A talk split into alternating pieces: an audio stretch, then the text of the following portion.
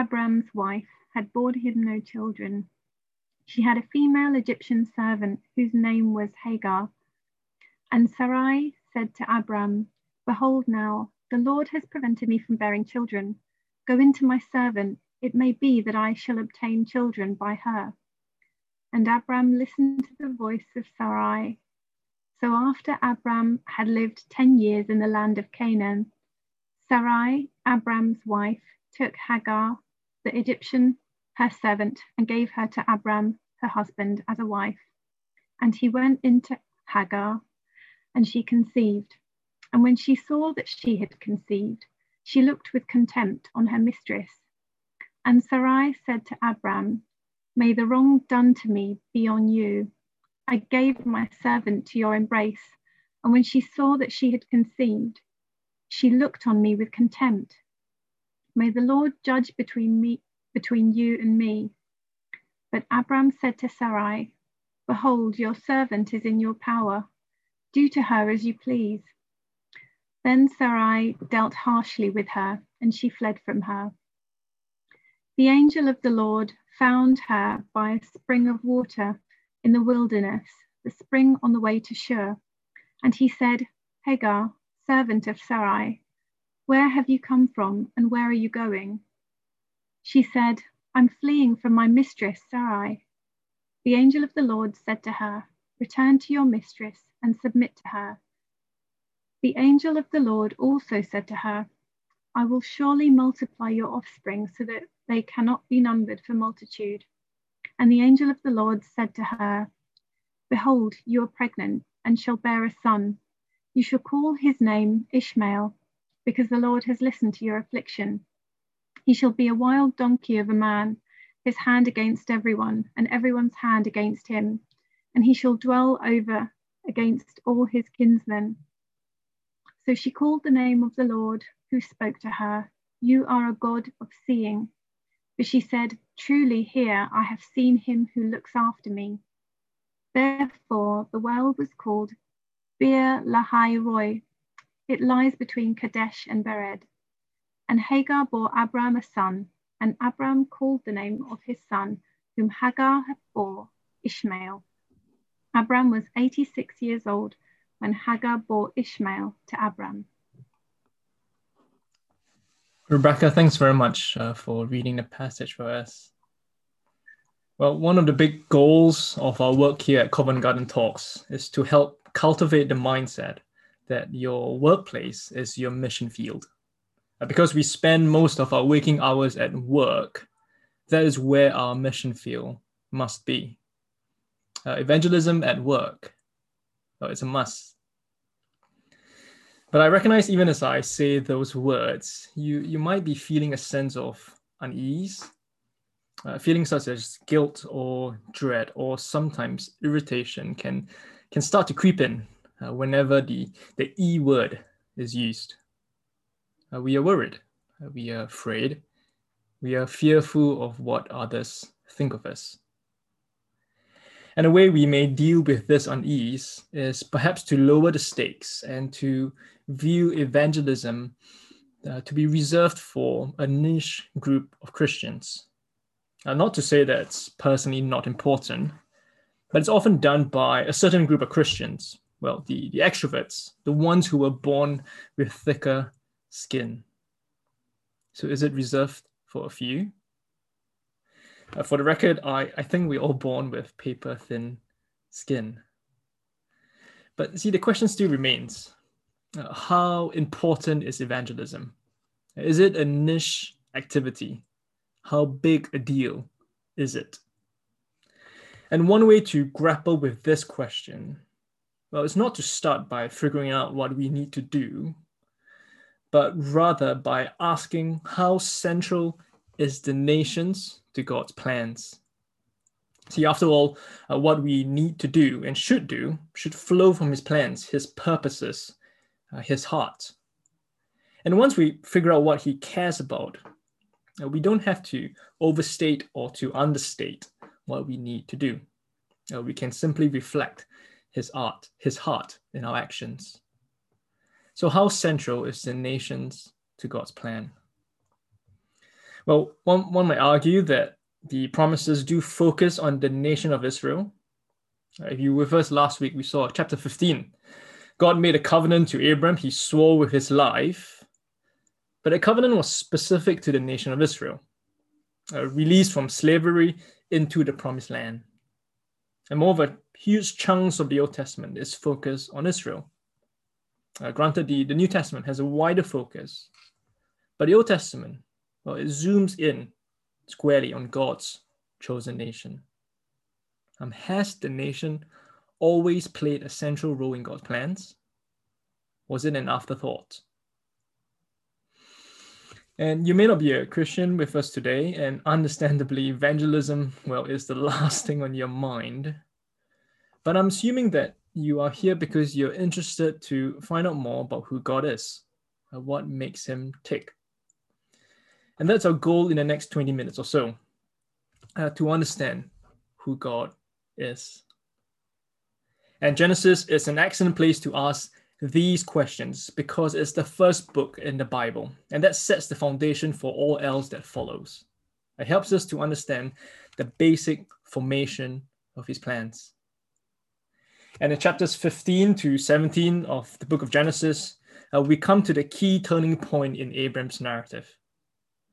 And as we take a closer look in chapter 16 today, we'll understand how the nations fit in. Now, why don't we go to chapter 16 today and let's see what God has to say to us today.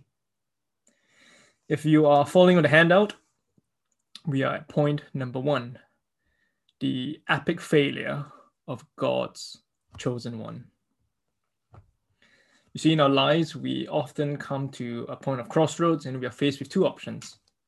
Firstly, to, to exercise trust in God's promises and to act in the light of that. Or option two, to not exercise trust, uh, come up with your man made decision. And in our passage today, we see Abram, Abram and Sarai are doing the latter, uh, coming up with a man made solution to solve God's problem for him. I look down to verse 1. Now, Sarah, Abram's wife, had borne him no children. She had a female Egyptian slave whose name was Hagar. And Sarai said to Abram, Behold, now the Lord has prevented me from bearing children. Go into my servant, that it may be that I shall obtain children by her. And Abram listened to the voice of Sarai. So after Abram had lived ten years in the land of Canaan, Sarai, Abram's wife, took Hagar the Egyptian, her servant, and gave her to Abram, her husband, as a wife. Perhaps on one hand, we can sympathize with Sarai uh, her frustration after 10 years of waiting at age 85. Uh, she feels her body getting older and older. The wrinkles on her face have become a permanent feature. Uh, her skin you know, has properly sagged. A menopause, uh, that was ages ago. Getting pregnant? Well, impossible. And obtaining children through someone else was a common practice in ancient times. And so perhaps we can sympathize with her. But in a number of ways, I want us to see that our author, he wants us to see that this is an epic failure on the part of Abram and Sarai. Uh, firstly, her intentions. Sarai, she, she tells us where she thinks the problem lies. Verse 2 Behold, now the Lord has prevented me from bearing children. See, to Sarah, it's very clear that this is God's fault and I need to sort out his mistake. Next, notice the lack of Abram's intentions. Now, Abram, he is passive, he, he takes no step to prevent this from happening. Now, he simply listens to his wife. Is he happy to engage in adulterous behavior? Um, is he afraid of angering Sarai well, we are not told, but he's clearly happy to, to take the back seat. And thirdly, notice the outcome. Uh, Sarah, she, she achieves the exact opposite of what she intended. Look to verse 4. And he, Abram, went into Hagar, and she conceived. And when she saw that she had conceived, she looked with contempt on her mistress. And Sarai said to Abram, May the wrong done to me be on you. I gave my servant to your embrace, and when she saw that she had conceived, she looked on me with contempt. May the Lord judge between you and me. But Abram said to Sarai, Behold, your servant is in your power. Do to her as you please. Then Sarai dealt harshly with her, and she fled from her.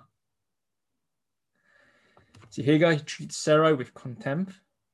Uh, Sarai blames Abram for her mistake and after fulfilling his sexual desire, he, he washes his hands of the situation and allows Sarai to mistreat her servant. And after being persecuted, or Hagar, she flees. At the end of the first scene, we started out no better than before. Uh, Hagar, she has no home. Sarai has, has no servant. Abram has no son. It's a terrible outcome. And I, I wonder whether um, you, you, we, we notice what the essence of what's happening here. Um, I wonder whether you heard that there were phrases or words that sounded familiar when the passage was being read out. Uh, you see the, the language that our author is using here in chapter 16 is picking up from language that he first used in Genesis 3, uh, the full narrative, uh, to underscore the severity of what's happening here. Uh, let me show some verses on the slides. Uh, firstly, we, we are told that Abram, well, he listened to the voice of Sarai. Uh, not that listening to your voice is inherently wrong, but in Genesis, uh, that functions as a motif of the fall. See, Adam, he was cursed in Genesis 3 17 because he listened to the voice of his wife. Also, notice how Sarai's actions are described in verse 3, she took Hagar, the Egyptian, and gave to Abram. The exact same wording is used to describe Eve. Uh, she saw the tree was good for food. She took its fruit and ate, and she also gave some to her husband. And the point is that the, the fall, well, it's, it's being replayed here. Uh, Sarah, she is sinning like Eve, and Abram is passive and trying to wash his hands like Adam. And the, the connections, they're there clearly for us to notice. But why? Why are the connections there? And my suggestion is that the author is he's emphasizing the point that we've been making. That this is a colossal failure by God's chosen ones. This is the failure of the world's hopes. How bad is this? This is bad, very bad. You see, the, the vaccine, um, that has been the, the light and the end of the tunnel um, as we look forward. But imagine with me, next week, uh, we find out that the virus has mutated again into a more deadly strain. And this time, Pfizer nor the Oxford nor Moderna vaccine will be effective against them. But what's worse that all three vaccines have started to produce daily side effects for those who have already received them. A worsening pandemic, harmful vaccines. It's like a great stone is being rolled over, covering the exit of the, tem- the tunnel. Uh, we are plunged back into darkness. A whole year of lockdown looms ahead. All our hopes are quashed. And in essence, that's what's happening here in our chapter uh, the hope of the world, Abram, the man by whom the world was to be restored by. Well, he has utterly failed. See, Abram, he, he fails like Adam in the garden. All our hopes are quashed. The world is plunged back into darkness. It's impossible to, to overstate how disastrous this is. This is bad for, for Abram. This is bad for humanity. But not only is it bad for, for Abram, it's also really bad for, for God. See, the, the failure of Abraham um, indicates a failure of God's plan to restore the world. After all, Abraham, he was chosen by God to be the mediator of the blessing. And instead of blessings, the chosen family is bringing persecutions on the nations. And so we are left wondering uh, if this exposes a crack in God's plan and promises. Is this a reason not to trust God? Well, it's often been said that in the face of adversity, uh, we show our true colors. We expose what we are truly like inside. And in the next scene, we, we God is being exposed. Uh, we see his true colors. Uh, we see what he's truly like inside. And the next scene is a really unique scene. Uh, for the first time in the Abram narrative, uh, it doesn't involve Abram we, we get an insight to God's one-to-one dealings with Hagar, an insight to that Abram doesn't see. But we understand something that Abram doesn't yet understand. we see God's heart for the nations. And that's our second point uh, God's extraordinary care for the nations. A pregnant servant, a pregnant servant is abused by her mistress uh, the, the hard work that she is tasked with, it grows in tandem with her bulge. Uh, she could stay with her mistress, or she could leave, take an eight day dangerous trek through the wilderness back home to Egypt. Which has a better chance of survival? The choice is clear. Now, Hagar, she, she packs her bag and escapes in the middle of the night. By the third day, she's low on food, she's running out of water, dying of thirst. But thankfully, she finds a spring to fill her water skin. And to her surprise, she hears a voice. I look to verse 8. And the angel said to, to Hagar, Hagar, servant of Sarai, where have you come from and where are you going? She said, I am fleeing from my mistress Sarai. The angel of the Lord said to her, Return to your mistress and submit to her. The angel of the Lord also said to her, I will surely multiply your offspring, so that they cannot be numbered for multitude. And the angel of the Lord said to her, Behold, you are pregnant, and you shall bear a son. You shall call his name Ishmael, because the Lord has listened to your affliction.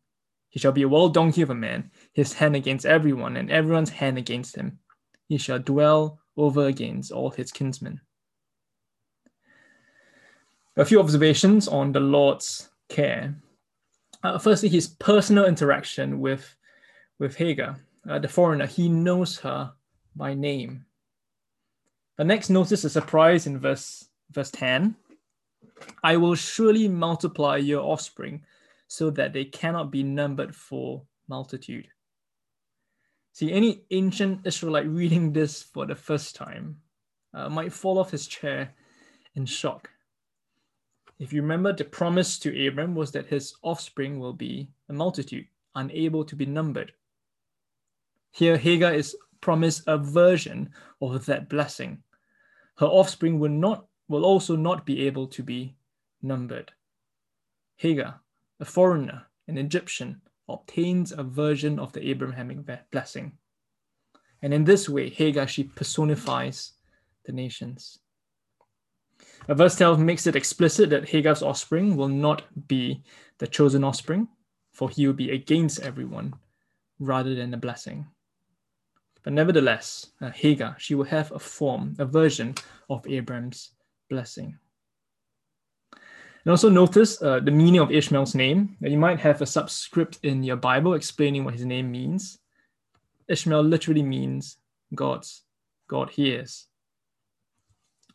I imagine when when Hagar comes back to um, to Abra- uh, to Abram and Sarai, and when Ishmael is born, every time Hagar calls out for her son, uh, you can hear her voice ringing out, "God hears, God hears," and the whole of Abram's household, uh, particularly Sarai, is reminded that God has heard Hagar's plight.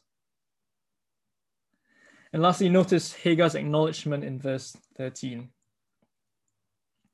So she called the name of the Lord, Abram's God, who spoke to her, You are a God of seeing. For she said, Truly here I have seen him who looks after me. Well, in one sense, uh, God, he's, he's not obliged to, to care for Hagar, even if he wants to remain committed to his promise. He could simply focus on dealing with Abram and he would still be carrying out his promise. But here, not only does God hear, he also sees and he cares. It is as if God's hands are, are cupped around his ears to hear the plight of the nations. Uh, his eyes are fixed, observing the afflictions they suffer.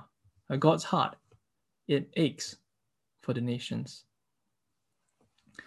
How central is the nations to God's plans? Well, they are right at the heart of it. And the the whole structure of the Abraham narrative, well, it goes on to make this point. Uh, I put what I think is the structure of the Abraham narrative from chapters 12 to 22, and I've put it on the screen as well. Hopefully, you might find this helpful uh, the next time you pick up uh, Genesis again in the future. But the, the key thing to notice about the structure is that chapter 16 is the key turning point in the Abraham narrative. Uh, it is where the story hinges and turns on. It's the central episode in the story. But the question is why? Now, why is it in the middle? Well, my suggestion is on the dark backdrop of Abram's failure as the mediator of the blessing. God's care and love and commitment to Hagar and the nations shines like a diamond. And we'll see God's commitment to the nation uh, drive the narrative on from chapter 17 onwards. Uh, the Abraham narrative will take an international focus in the second half. Do you see the point? Uh, the nations, they are central to God's plan. To, to clarify my point, I'm not saying that Abraham or Israel, they're no longer God's chosen people, they, they are. And we're going to see in the next chapter how God wades into the mess with Abraham and transforms him. But the, the means uh, is not the goal. Uh, the arrow is not the bullseye. Abram was not chosen for Abram. Abram was chosen for the nations. And so the nations, they were always central to God's plans. And Jesus, if you recall in the New Testament, when he comes on the scene, he makes the same point. Uh, when he fulfills Abram's role, when he lived not like Adam, nor Abram, but he lived in perfect obedience to God. Uh, what does the Lord Jesus say at the end of Matthew's Gospel? Matthew 28, verse 6, 19. Go therefore, make disciples of all nations. Uh, he becomes the perfect mediator of the Abrahamic blessing to the nations. How central is the nations to, to God's plans? Well, they have always been at the heart of it. Uh, personally, I find it very striking that you wouldn't make the story up. And I guess if you've been reading, you might find it a bit strange. And this is not how you write your own nation's history. Uh, you write about the, the utter failure of your great forefather or the love your God has for other nations. Uh, you see, it doesn't read as if this was made up. And, and so I'm, I'm persuaded here that we have a true representation of who God is, um, his, his heart his, his care for all nations. And when man fails, God shows his heart. And his heart is, is beautiful. It's beautiful because we, we are the nations. Uh, we are not his chosen people. Like Hagar, we can say with confidence that God has heard us, seen us, and cared for us. Uh, we are the beneficiaries of his heart for the nations. Well, if you don't know who God is, uh, here is an insight into his heart. Uh, he is the God who, who cares for all. But the question for, for those of us who do know God, uh, the question is do we share God's heart? Uh, someone who did was Hudson Taylor, one of the first few missionaries to China. Uh, he started China Inland Missions, now known as Overseas Mission Fellowship. Born in 1832, uh, he grew up in South Yorkshire. In June 1865, he penned his thoughts after being invited to a church in Brighton about an experience that left him utterly broken. And here's what he writes Unable to bear the sight of a congregation of a thousand or more Christians rejoicing in their own security, while millions were perishing for lack of knowledge I wandered on this out on the sands alone in great spiritual pain, and there the Lord conquered my unbelief, and I surrendered myself to God for this service. Uh, that was a day that moved him to start China Inland Missions. And he wrote a book, uh, China, Its Spiritual Needs and Claims. A book with the intention to stir the hearts of his fellow Englishmen to go, uh, to sin, to give, urging comfortable Englishmen to have a greater sense of loss of the lost in China. And this is what he writes in his book. Dear reader, is it not your duty to carry the gospel to these perishing ones? And then he recounts a heartbreaking episode. In the same boat was a Chinaman as a passenger who had been to England, and he went by the name of Peter. He had heard the gospel when he was there, but had not experienced its saving power. I spoke to him about his soul's salvation, and he was moved to tears. And I was pleased, therefore, when he asked to be allowed to accompany me to hear me preach. Our boat drew nearer to the walls of the city, and I went into the cabin to prepare for going ashore, expecting in a few minutes to enter Xianggang Fu with my Chinese friend. I was suddenly startled with a splash and a cry. I sprang out of the cabin and looked around. Everyone was at his post but poor Peter. I instantly let down the sail and leapt overboard, trying to find him. Unsuccessful, I looked around in agonizing suspense and I saw close to me a fishing boat with a dragnet furnished with hooks, which I knew would bring him up. Come, I cried as hope sprang up in my heart.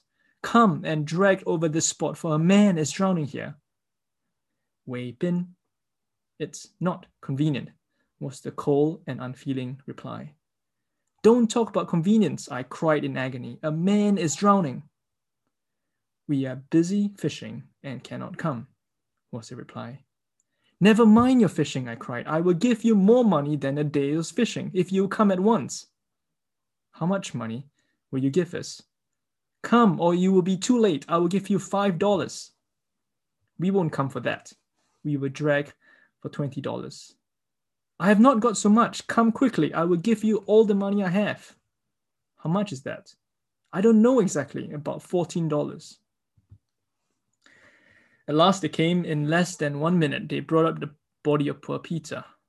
And they were most indignant and clamorous because the payment of the exorbitant demand was delayed, while attempts were being made at resuscitation. But all was in vain. Life was extinct. And so Hudson Taylor continues Dear reader, would you not say that these men were truly guilty of poor Peter's death? in that they had the means of saving him, but would not use them. Surely they were. But yet pause before you give your judgment against them, lest you prove to be no different than them. Is it so hard hearted, so wicked a thing to neglect to save the body? The Lord Jesus commands, commands you, dear brother, and you, dear sister, go, says he. Go into all the world and preach the gospel to every creature. Will you say to him, Wei Bin, it's not convenient. Will you tell him you are busy fishing and cannot go? Oh, remember, pray for, long for the unevangelized Chinese.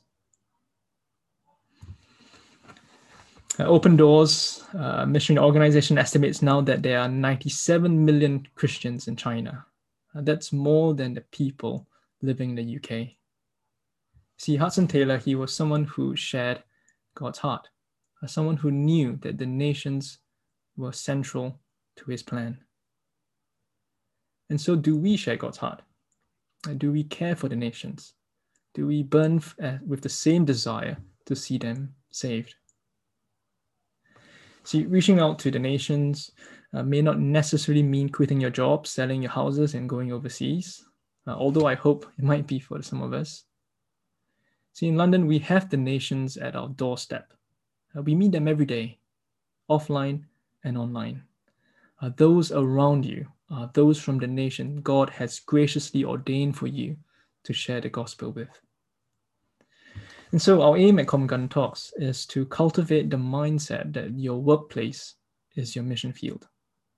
It isn't a niche, It isn't reserved for some, but is for anyone who shares God's heart. And as we peer into the heart of God, what do we see? Uh, we see that the nations is what he cares about. So, will we share his heart? Or will we bring the good news to the nations? Let me pray for us. Father, we praise you that you love the nations. We are sorry when we don't share the heart of yours. And we pray, Father, that we might grow in love for those around us. And we ask this in Jesus' name. Amen.